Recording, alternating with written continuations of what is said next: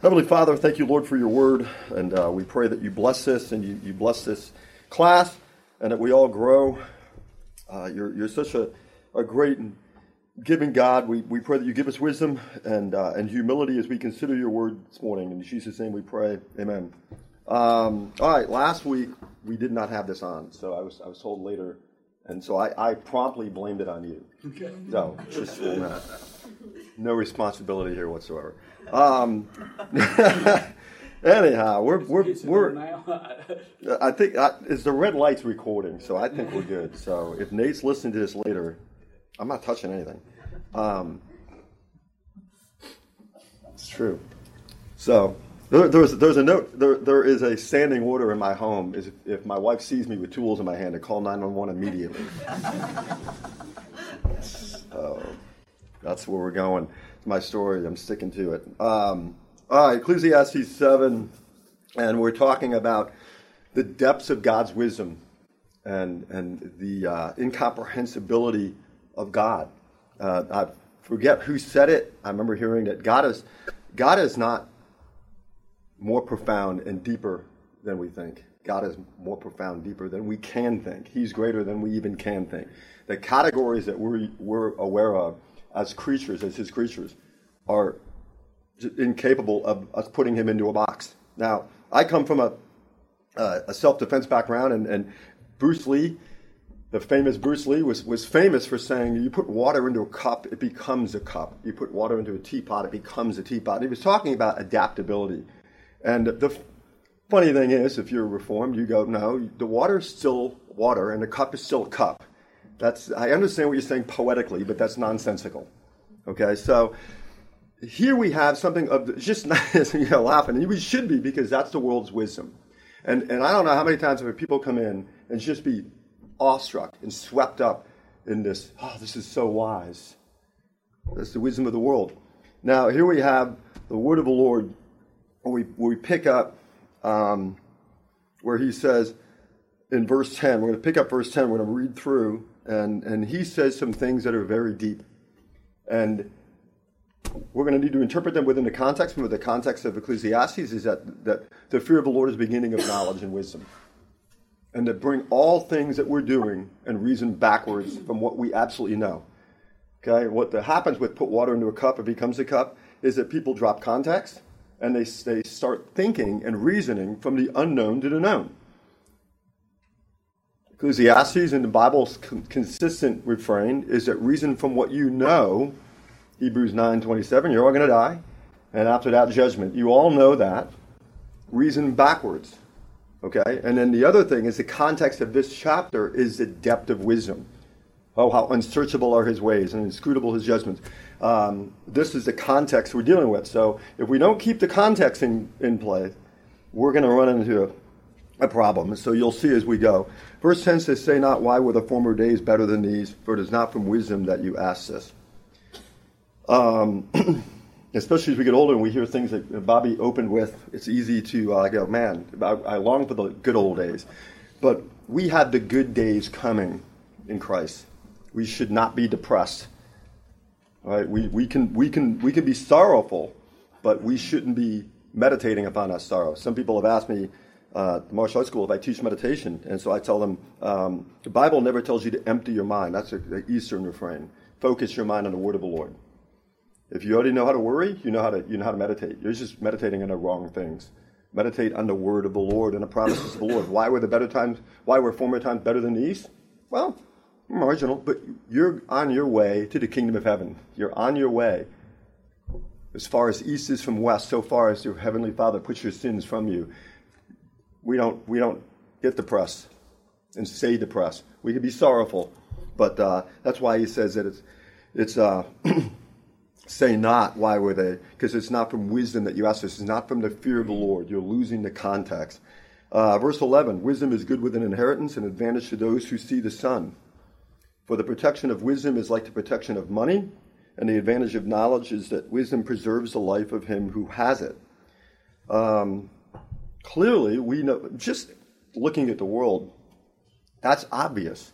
Watch people with a, with a lot of money who have no wisdom and, and watch the shipwreck they can make of their lives. The interesting thing about that is that, and we again we see this in real time playing out in, the, in, the, in our culture. Enough wealth allows us to indulge some of our, our sins, whereas sometimes poverty just keeps you restrained, right? So it'll be an interesting thing in judgment when, when we get to walk with the Lord and, and consider our lives. And it's been, a, again, another refrain here. The context of Ecclesiastes is that you're going to be brought into judgment. And the judgment for Christians is an evaluation.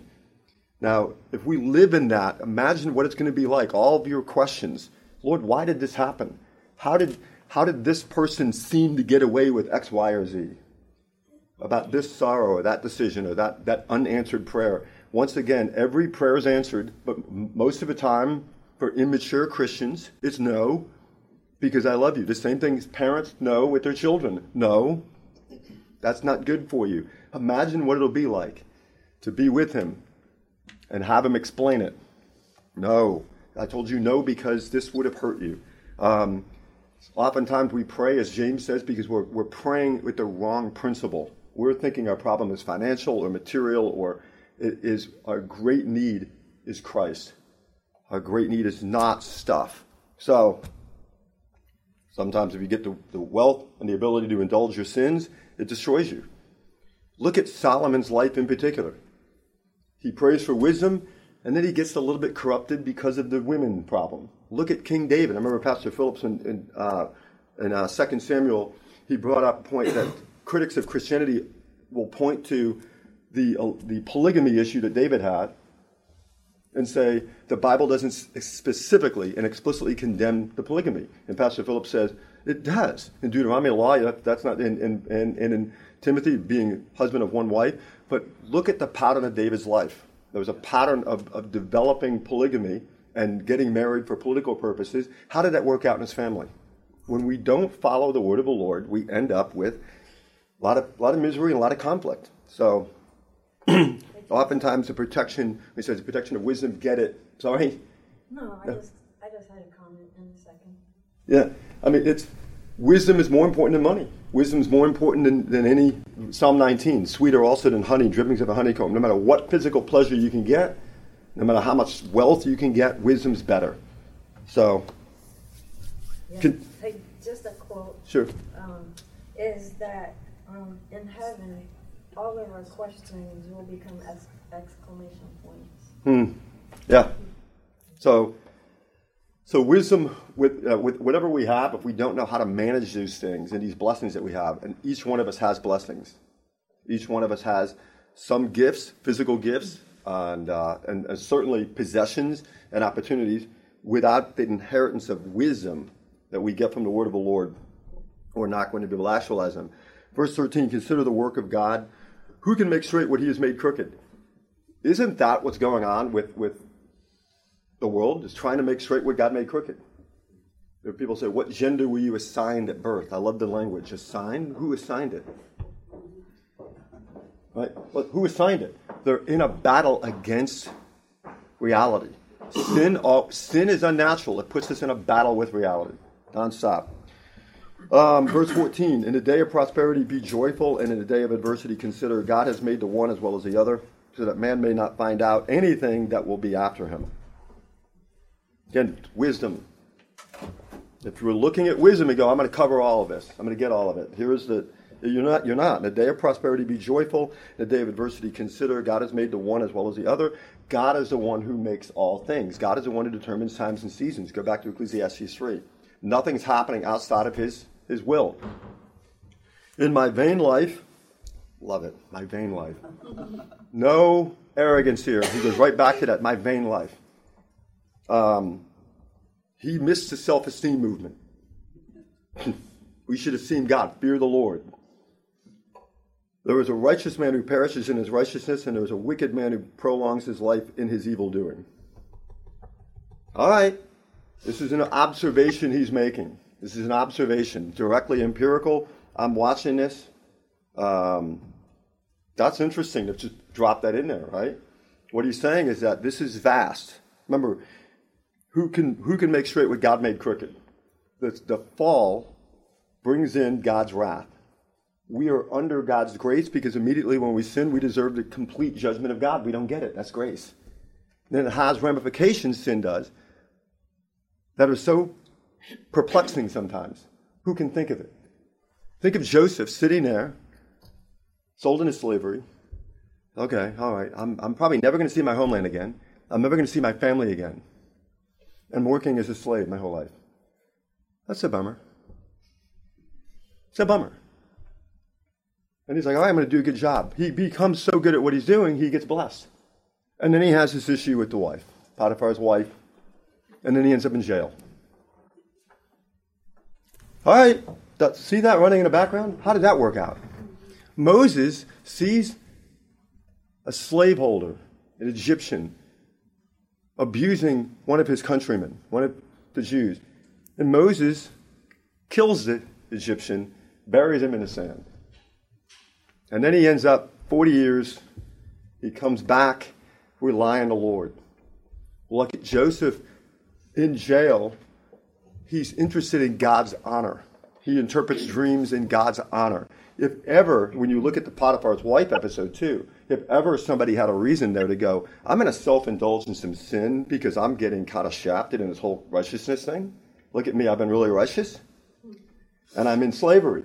And then I was in slavery, I was doing that well, and then I end up in jail, falsely accused. Everyone here, anyone been falsely accused and know how that how badly that hurts?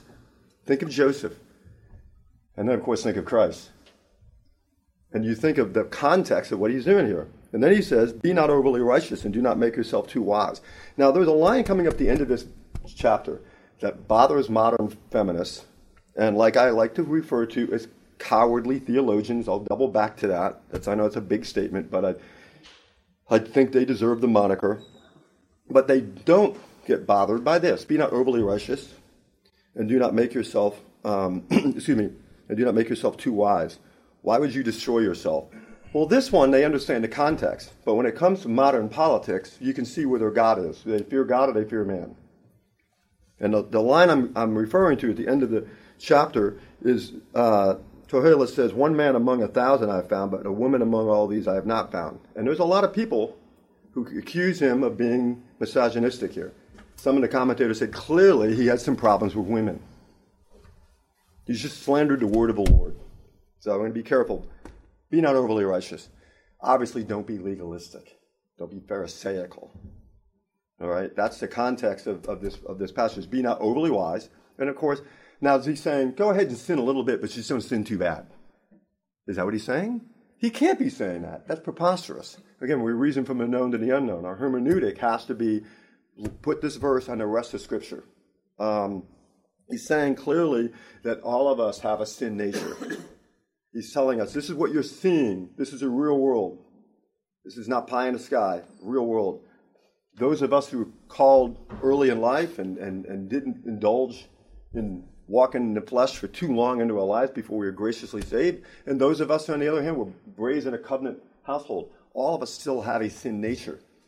All of us still probably struggle with certain types of sins that pop up. That is not evidence that you're not saved. The fact that you're struggling with it shows you are saved. Because if you weren't saved, why would you be struggling with sin? That doesn't make any sense. Okay? Um, what he's saying is that don't be shocked by these things. Don't run for legalistic, a legalistic fort, if you will. Don't run for I'm gonna I'm gonna be I'm gonna get rid of this behavior and then I'll be righteous. No, you run for the grace of Jesus Christ and faith. Clothe yourself in the faith, right? The, the righteous robes of Christ not your own works. And then, um, of course, contain the sin. Don't, don't make provision for the flesh. If you've got a recurring sin, don't go, hey, well, that's where I am. Don't do that. You can continue to battle it in grace. Yes, yes, ma'am. I just wanted to make a, just a quick comment that I heard before, and maybe this is where he was going at with that. Mm-hmm. That maybe he is thinking, who the first sin was because the woman was deceived. Mm-hmm. And maybe he's going in that direction. Because the beauty of in the garden, the first person that was deceived was a woman. Fast forward in the garden, who did Christ come to after he rose again? Yeah, right. right yeah. You're talking about the last, till that last verse, right? Yeah. Um, great input. Um, so we have, be not overly wicked, neither be a fool. Why should you die before your time? It is good that you should take hold of this, and from that not withhold your hand. For the one who fears God shall come out of come out from both of them. Again, the fear of the Lord is still the base, the foundation. If we're not in the fear of the Lord, we can't adjudicate, we can't judge these things. Uh, Paul says in Corinthians, an interesting thing that comes up. He says, Well, you guys have squabbles. Is there not anyone in the church wise enough to be able to adjudicate these things? I say this to your shame. You guys are dragging each other to courts. It's better to be defrauded. Christians, we're expected to be wise. There's a whole book about it. Proverbs, we're expected to be wise. We cannot be sanctified without wisdom. Wisdom is what sanctifies us. We're renewed in our minds. And so, so he's saying the one who fears God shall come out from both of them. The swings, I don't know if, if you have uh, the experiences of, especially as I've grown in Christ, I have discovered certain things that I, I thought were okay 20 years ago. I look back now and I go, mm, that's, that's, I wouldn't approve of that now. You know? You think of the way grace works in your life, allow that to work in each other's lives too. And, and if you're having problems with the legalistic stuff and, and you constantly catch yourself thinking, I can't, that person can't be saved, there's no way they're a Christian, go back and reread Romans 14 and keep reading it and keep reading it. Okay? The Lord can make them stand. You're too focused on other uh, outward things. Um, if you're still indulging in sins that keep coming up and tripping you up, um, then again, we go back to Romans 8 and continue to rest in the, the, the, mind that's set on the Spirit. So, wisdom gives strength to the wise, wise man more than 10 rulers are in a city. And that's verse 19. Um, every time Bobby's going through the stuff early, that's what I'm thinking of. Wisdom gives strength to the wise. I'm thinking, we have been a very unwise group of people. Um, very unwise group of people. And, and there's so many ex- examples that we could use to illustrate how unwise our, our leaders are today. And, uh, and sometimes I shudder and think these people are in charge. right? Um, the, the, the, venerable Dr. Fauci did some testimony earlier this week.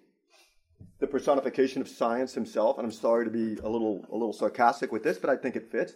And he said, he said that he doesn't know where the six foot rule came from. Remember the six foot rule? Remember being in the grocery store and you had to say they had the feet down and the six feet? He said that wasn't scientific. We don't know where it came from. This is man's highest and best wisdom. And he doesn't, he doesn't have any shame for it. You would think that the man who walked out and said, I am science, anyone who criticizes me criticizes science, and then the major proclamation that they issued for how to conduct ourselves and keep ourselves safe, he goes, that came off the top of our heads. One writer says, actually, it came out of a high schooler's science report project back in 2005. Yeah, so some of you chuckling, so you know where that's coming from. Um, fascinating. So again, the challenge is always wisdom or folly. Surely there is not a righteous man on earth who does not or who does good and never sins. This is uh, Paul echoes that in Romans three verse ten. Uh, that's again the context. Surely there's no one without sin. Think of Abraham going out. I'm sorry. Wait a minute. Far be it for me to question the Almighty when he's going to go destroy Sodom and Gomorrah. But what if there's 50 good people? Remember, he gets them down to 10. He's very humble. He's having a lot of trouble understanding this. Wait a minute, what's going to happen? I can't understand this. This is too big for me. You're going to go destroy the whole place? Yeah. And he uses the language. We're going to go down and see. He already knows. He's using the language that's coming down so we understand it or he's not just bigger than we think, he's bigger than we can think. There's nobody that's good. It's all grace. It's all grace. So do not take to heart all the things that people say, lest you hear your servant cursing you. Your heart knows that many times you have yourself cursed others. We're going to give an account for every idle word. So let's not keep an account of everyone else's idle words. It's the context. Yeah, keep it in judgment. Or what standard you use will be judged, measured back to you. So that's pretty easy to go, I need to lighten up. Yeah. Yeah. I remember, personal side, I remember when I was 20 years old talking to somebody who's a fledgling Christian, and I told them some things about Revelation that I didn't like. It was very bad advice. Very bad advice. I'll admit that in the church. Very, very bad advice. I was in a bad spot in my life, and uh, that was not a, that was not one of my finer moments. so I led somebody astray, and I, I, damaged the word of the Lord and their confidence in that. Um, the fact that I'm here at all is amazing to me, and and I'm sometimes even just in recollection of this, I kind of shudder. There's a holy God who was listening to that conversation. And he knew in his sovereignty what he was going to do with me in my life. He should have cut me down right then and there after all of the grace I'd already been given. So that's the context of that. If you want to, if you want to get really bent out of shape about something somebody said about you, think about the things you've done and you've said that the Lord should have judged you immediately for. And remember, it's all grace. Keep the eye on the prize. Keep the eye on the prize. All of this I've tested by wisdom. I said, I will be wise. And here we go. Here's the context of what wraps this up for chapter 7. But it was far from me. That which has been is far off and deep, very deep. Who can find it out? Have you noticed, by the way, when you look at the culture, the absolute or the absolutism of people who believe in no absolutes? Isn't that funny? They're absolutely sure of something, and they have, if there's going to be one absolute at all, that must mean that there is an absolute metaphysically. In other words, if there is no God, there can be no sub authorities. There can be no sub absolutes. There can be no truth. Think about that for a second. Unless God is, and He's both, as Jesus said, I'm the way, the truth, and the life, unless He is the truth, He's the personification of truth, categorically, there can be no sub truth. It's not possible. It's like asking, what does yellow smell like? That's a categorical fallacy. It makes no sense. It's gibberish. That's like asking a fish what it's like to be wet. It's just not going to occur to them. It would never occur to us that there is an authority and truth unless God. The proof of Christianity is that you can literally not make sense of life without the word of the Lord. All right, so um, very deep. So who can find it out? We can. So here he is with all this wisdom, and then he stops and goes, I can't figure this out. Just throw up your hands, forget it. Why? No, that's not what he's saying. So I turn my heart to know and to search out and to seek, and I love that, in the scheme of things. And to know the wickedness of folly, and the word they're using is blindness, utter moral blindness, and the foolishness that is madness. Sin is folly. Sin, sin is, is completely ridiculous. It is not, repeat, not ever going to get good results. And so here we go. And I find something more bitter than death the woman whose heart is snares and nets, and whose hands are fetters. He who pleases God escapes her, but the sinner is taken by her. Um, behold, this is chap, uh, chapter 7, verse 27. Behold, this is what I found, says the preacher while adding one thing to another to find a scheme of things, which my soul has sought repeatedly, but I've not found. One man among a thousand I have found, but a woman among all these I have not found. Um, see, this alone I found that God made man upright, but they have sought out many schemes. Now, this is the issue. Watch the context. When people get into, for example, watch the pattern of, of sinful minds. People get mad about in Reformed faith and Calvinism about the doctrine of predestination, and they get mad. And so I've learned over the years that this is a very easy way to talk to people come up to me and they want to get into this debate with Calvinism's evil. So I ask them, what do they, how do they like the incarnation? God is both fully man, fully God. And I get the look.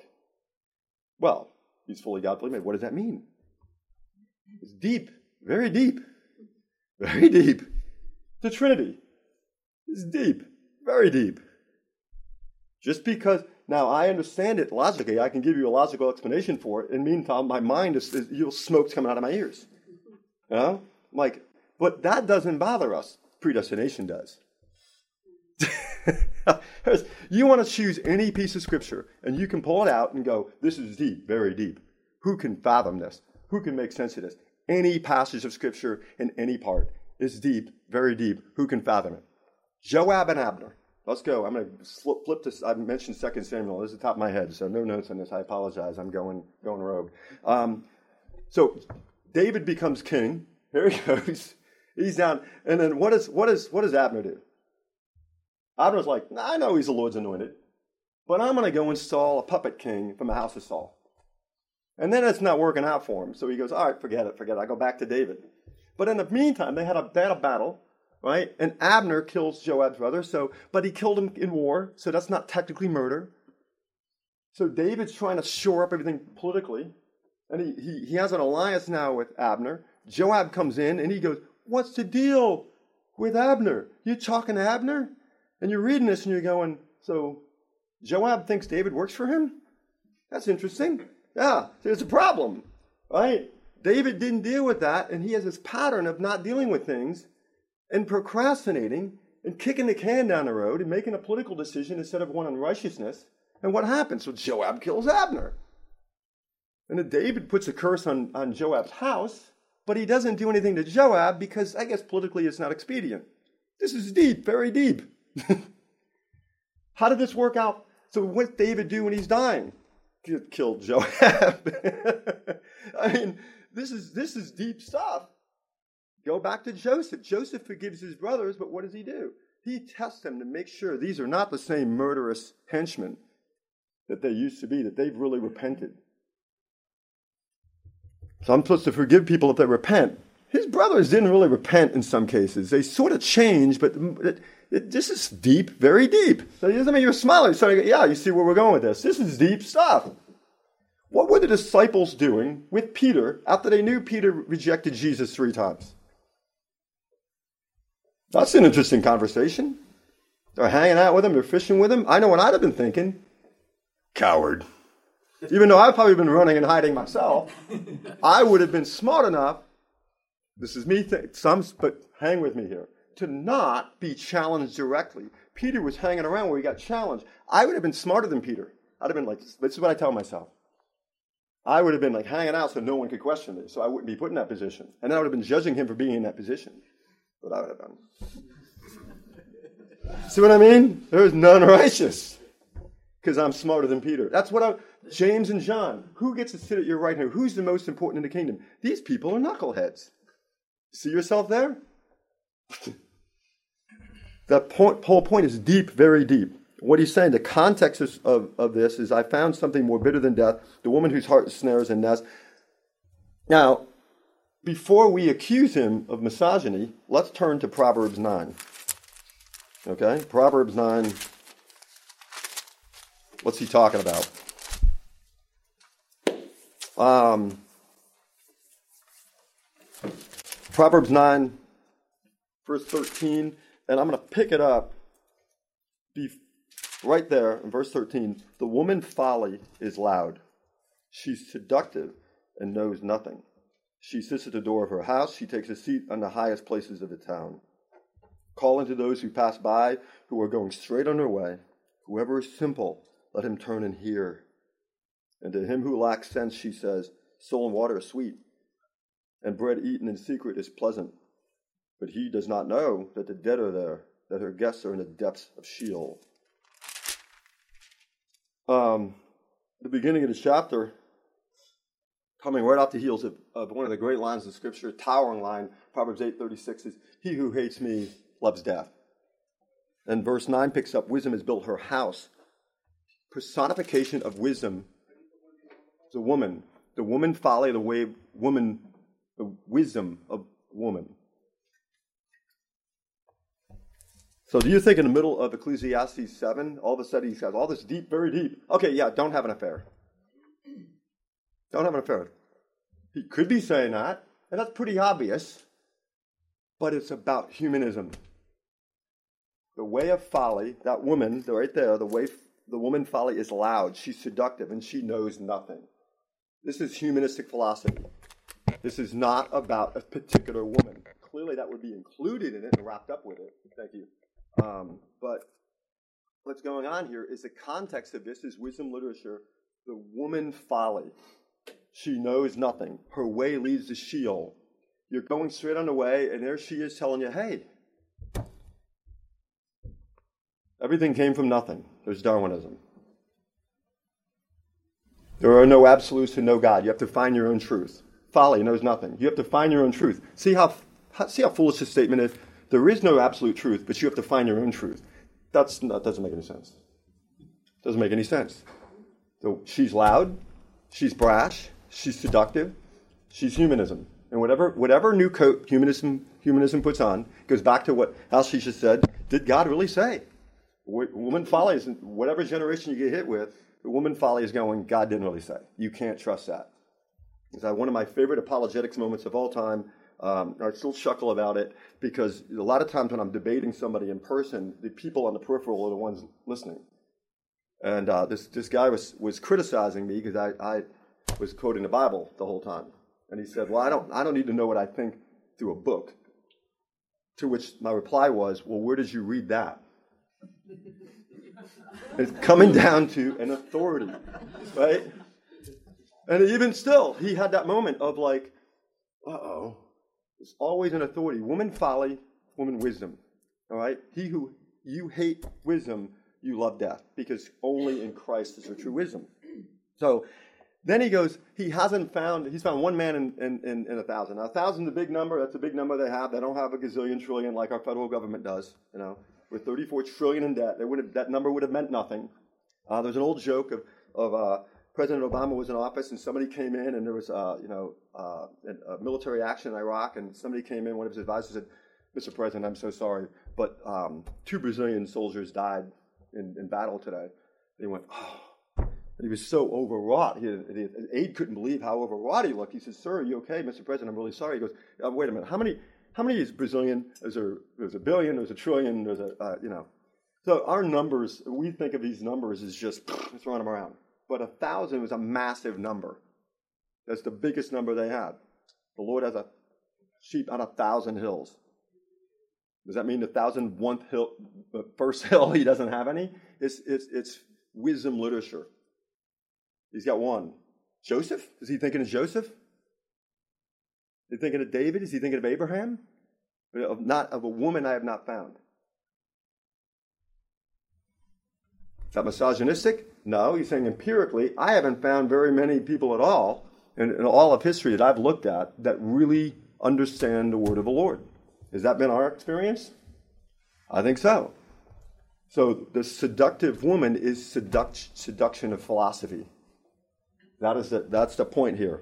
Um, and so after true wisdom, any man who yields to false wisdom will readily grant that its allurements can lead to a taste of suffering that is more bitter than death, says um, Leupold, who really has some great stuff on Ecclesiastes here.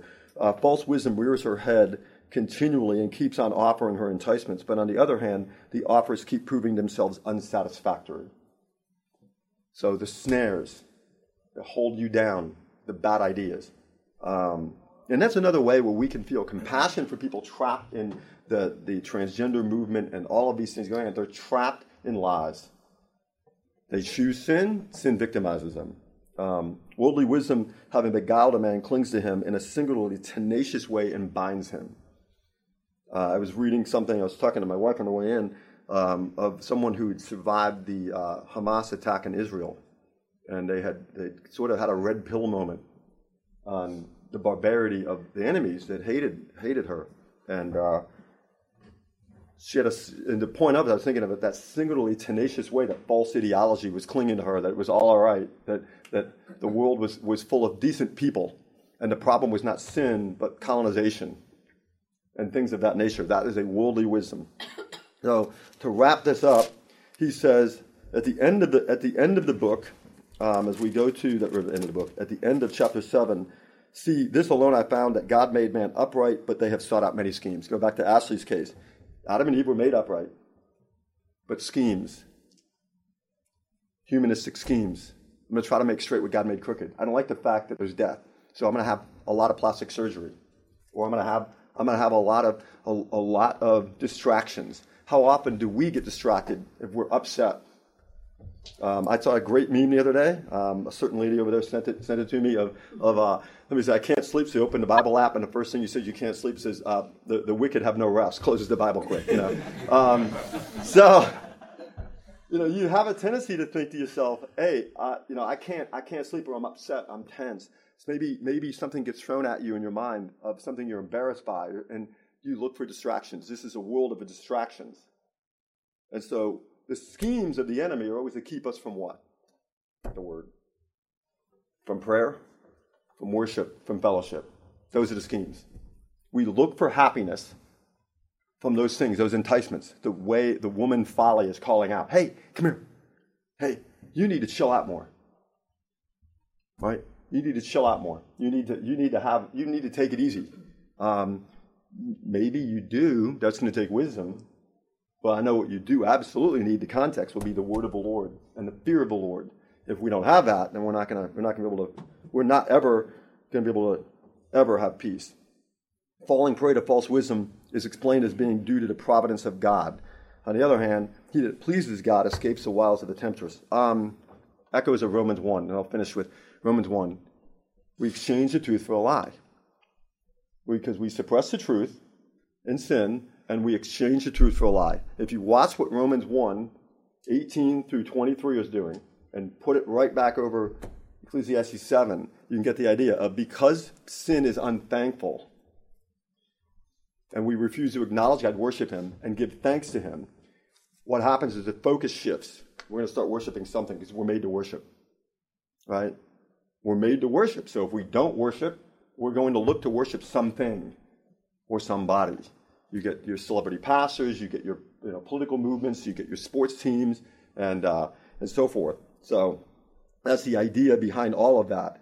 And um, so we finish when, when, when this last thing with that, with Romans, from Romans 1 and Ecclesiastes 7, is notice how he puts all of this effort into wisdom. Now he's not just carelessly going to, I'm going to social media for an hour and then wonder why I'm always tired. Because it's never fulfilling. It's like junk food. That's what he's saying. He puts lots of effort into wisdom. And it's knowing what God is doing. And we're trying to train up to look at everything happening going, what is the Lord doing? And, then, and don't be surprised when you can't figure it all out. That's not the point. You know the God who has it all figured out. And that leads us to worship. It leads us to awe. But we oftentimes feel uncomfortable doing that because we think we should have all the answers for it. That's why I brought up uh, Dr. Fossey. Of you start from that premise, you're going to look foolish. And that is a foreshadowing of the judgment to come. When you're hit with a contradiction that badly, and you have no answer for it. But there's a day coming where that coming for all people who hate wisdom, they love death. That's the context of the whole book. So, do hope this was helpful, and I'll turn it back over to Bobby. Thank you.